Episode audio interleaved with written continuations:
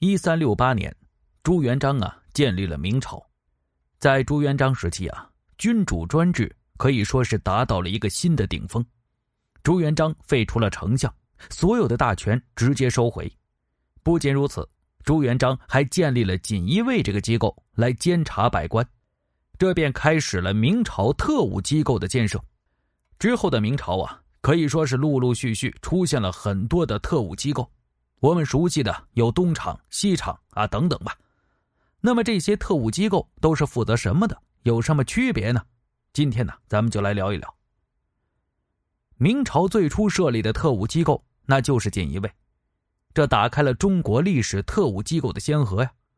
我们看锦衣卫这个名字，就能发现这个机构最初只是负责皇帝出行的仪仗工作。最初负责这个工作的机构啊，叫做军都尉府与仪銮司。一三八二年，朱元璋啊就把这个机构改名为锦衣卫。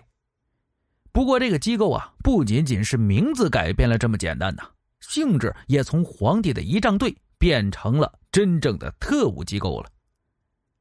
根据明朝的规定啊，锦衣卫主要的职能是什么呢？掌直辖侍卫、巡查缉捕。说白了，就是从事侦查呀、逮捕啊、审问啊等等活动。他们的活动范围啊，可以说是整个明朝。除了皇帝之外，他们对所有的人都有资格侦查、逮捕、审问等。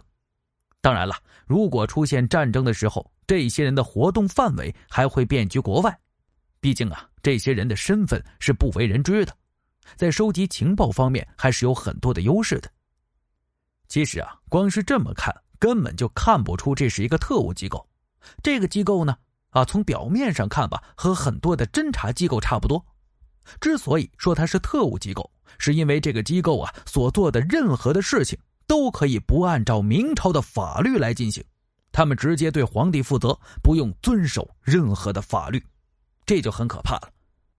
一般来说呀，皇帝是不会直接逮捕或者是审讯大臣的，除非这个大臣是犯了罪。啊，即便是大臣犯了罪，也需要按照正常的流程，哪个部门传讯呢？哪个部门抓捕啊？哪个部门审讯呢？最后才能定罪。皇帝是很少干涉的，毕竟啊，一切都需要按照流程规则走。但是锦衣卫完全是绕过了所有的程序，只要有皇帝的命令，这些人呢就能直接抓人审讯。人家做的任何事情都是皇帝授予的最高权力啊，根本。不用管是否违法。锦衣卫的最高领导人呢，叫做锦衣卫指挥使，其次呢是指挥同知二人。这两个职位啊，都是正三品的官职，一般都是武将担任。说实话呀，武将正三品那个级别还是比较高的。不过担任这些官职的人呢，都是皇帝的亲信，皇帝是非常信任他们的。除了皇帝，这些人是从不听任何人的指挥。虽然说锦衣卫只听皇帝的命令吧，不过呀，这个是个正常的国家机构，是有着详细的组织结构的。这些人是明朝政治机构的一部分，啊，这和后面咱们要讲的东厂啊、西厂啊有很大的区别。不过呀，由于明朝中后期皇帝经常不上朝，锦衣卫的指挥使都很少能见到皇上，他们的行动很多都是听太监的。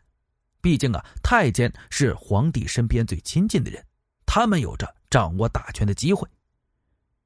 当然了，朱元璋在晚年呢，也知道锦衣卫的设立是有点太过恐怖了，所以不断是削弱锦衣卫的权力，最终废除了这个机构。不过呀，明成祖的时候啊，又重新设立了锦衣卫，毕竟这个对加强军权是太方便了，有了这个就可以直接监视天下所有的人了。啊，说完锦衣卫，咱们就看一下所谓的东厂。东厂这个机构啊，可以说出现的频率和锦衣卫是一样高的。东厂的出现比西厂啊要晚一点这个是在明成祖的时候出现的。一四二零年，朱棣设立了东厂。东厂啊，也是只对皇帝负责的，可以监察和逮捕任何人。按理说呀，朱棣已经恢复了锦衣卫了。这个特务机构还是比较好用的，那么为什么要再设立一个东厂这个特务机构呢？其实啊，这个和东厂里面的人的身份是有关系的。东厂和锦衣卫最大的不同就是啊，东厂的首领是太监担任的，东厂的领导一般称之为东厂掌印太监，也称之为厂公或者是督主啊。这个也在很多影视剧中咱们也听说过。明成祖时期啊，可以说是开始了太监干预政治的先河了。朱元璋规定啊，太监不得干政，不允许是读书识字。明成祖时期完全就把这个抛到脑后了。我们熟知的郑和啊，郑和下西洋的郑和，他就是太监。虽然他下西洋是个伟业，但也说明了太监在明成祖时期权力是非常大的啊，应用很广泛。明成祖之所以相信太监呢，是因为这些人长时间待在自己身边，是距离自己最近的人。一旦出现了任何事情、任何问题，都可以随时召见这些太监，让这些人办事呢，远比要比其他人啊快得多。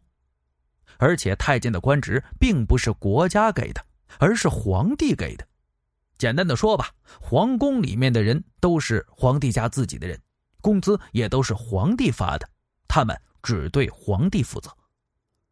看到这里啊啊，我们就能发现，东厂并不是国家机构。啊，相当于是皇帝的私人机构吧。皇帝如果要动用锦衣卫的话，还是要记录在案的，要对整个国家负责。不过，皇帝要动用东厂的话，是不用对任何人负责的，因为这些人都是皇帝的自己人，和国家没有任何关系。当然了，咱们前面说了，太监和皇帝是非常亲近的，所以接触皇帝的机会也很多。这样的话，东厂一把手的权力。啊，是远大于锦衣卫一把手的。明朝的中后期，东厂的权力是越来越大，借助皇帝的权力啊，甚至可以操控锦衣卫。当然了，东厂的名声远比锦衣卫要臭，为什么呢？因为这里面掌权的都是太监，这些人呢身体本就残疾，所以说呢心理上就有点扭曲，他们残忍起来比任何人都要残忍。而且啊，由于没有子嗣，他们做起事来啊不用考虑任何后果，这一点让很多人都是非常忌惮东厂的。当然了，东厂的负责人虽然是太监，但是呢，并不意味着东厂所有的人都是太监。东厂里面的成员都是从锦衣卫里面挑选出来的，并不是自己培养的。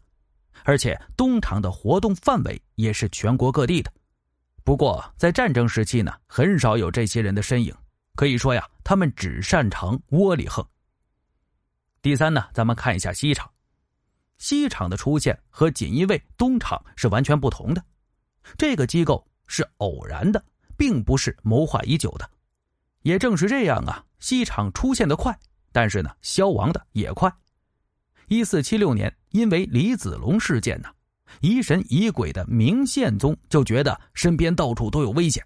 所以呢，就开始派人到处的搜查危险人物。不过呀，明宪宗此时非常显然呢，对锦衣卫和东厂都不是非常信任。这个时候呢，明宪宗身边的御马太监叫汪直啊，这个人就抓住了机会，开始为皇帝到处的抓人。既然要到处抓人呢，肯定是需要人手的，所以明宪宗就不断给汪直啊添加人手。就这样，一四七七年。汪直便成立了西机市场，也就是西厂。汪直就是第一任西厂的厂工。对于西厂啊，不需要有太多的介绍了。这个机构大致的框架和任务呢，都和东厂啊，还有锦衣卫啊，几乎是一模一样的。不过呀，由于皇帝的信任，西厂的规模要比东厂啊大上一倍，而且这个机构有一个锦衣卫、东厂都没有的特权。就是随时随地能逮捕朝中的大臣，可以不向皇帝奏请啊！这可以说呀，是明朝特务机构的权力达到了顶峰了。西厂的设立呢，让很多大臣们是人心惶惶。成立五个月之后，也就被废除了。仅仅隔了一个月之后，又重新的设立了。不过呀，西厂虽然权力非常大吧，人数也多。但始终没有成为皇帝身边的必设机构。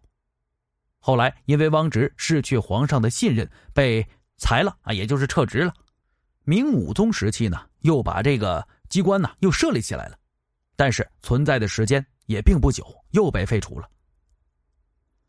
最后啊，咱们看一下内行厂，这个出现的频率是非常低的，连影视剧里面都没有出现过。内行厂的全称叫做大内行厂，是在明武宗的时候设立的，确切的说呀，是在一五零五年设立的。前面我们说了，西厂被设立没几年就被废除掉了，之后重新设立的时候啊，也是在明武宗时期。可见明武宗还是非常信任宦官的。内行厂之所以会被设立，是因为太监刘瑾的关系。刘瑾和当时的西厂、东厂这关系啊都不好，所以啊重新就设立一个办事机构为自己所用。这个机构的成员和东厂、西厂一样，都是从锦衣卫里面挑选出来的。机构的设置也是按照东厂、西厂的模式设立的。内行厂的任务也是监察所有的人，有权逮捕所有人。不过呀，这个机构有一个锦衣卫东厂、西厂都没有的大权，内行厂还可以监察锦衣卫啊、东厂、西厂这三个特务机构。光是这个权利啊，就让内行厂的权力就远远凌驾于刚才我说的啊三个机构。当然了，内行厂的权力大，也就更加的残忍。毕竟他们是监视特务机构的特务机构。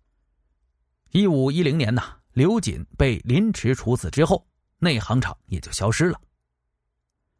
好了，这就是明朝所有的特务机构吧。我们现在再看一下他们的大致区别啊。锦衣卫是国家机构，东厂、西厂、内行厂都是私人机构，权力那是一个比一个大呀。不过西厂、内行厂都是暂时、短暂的存在的。而锦衣卫东厂确实一直存在到明朝的灭亡。光是看明朝啊，有这么多的特务机构，就知道这个王朝的君主专制的程度了。可以说，在明朝做百姓，那确实是不容易的。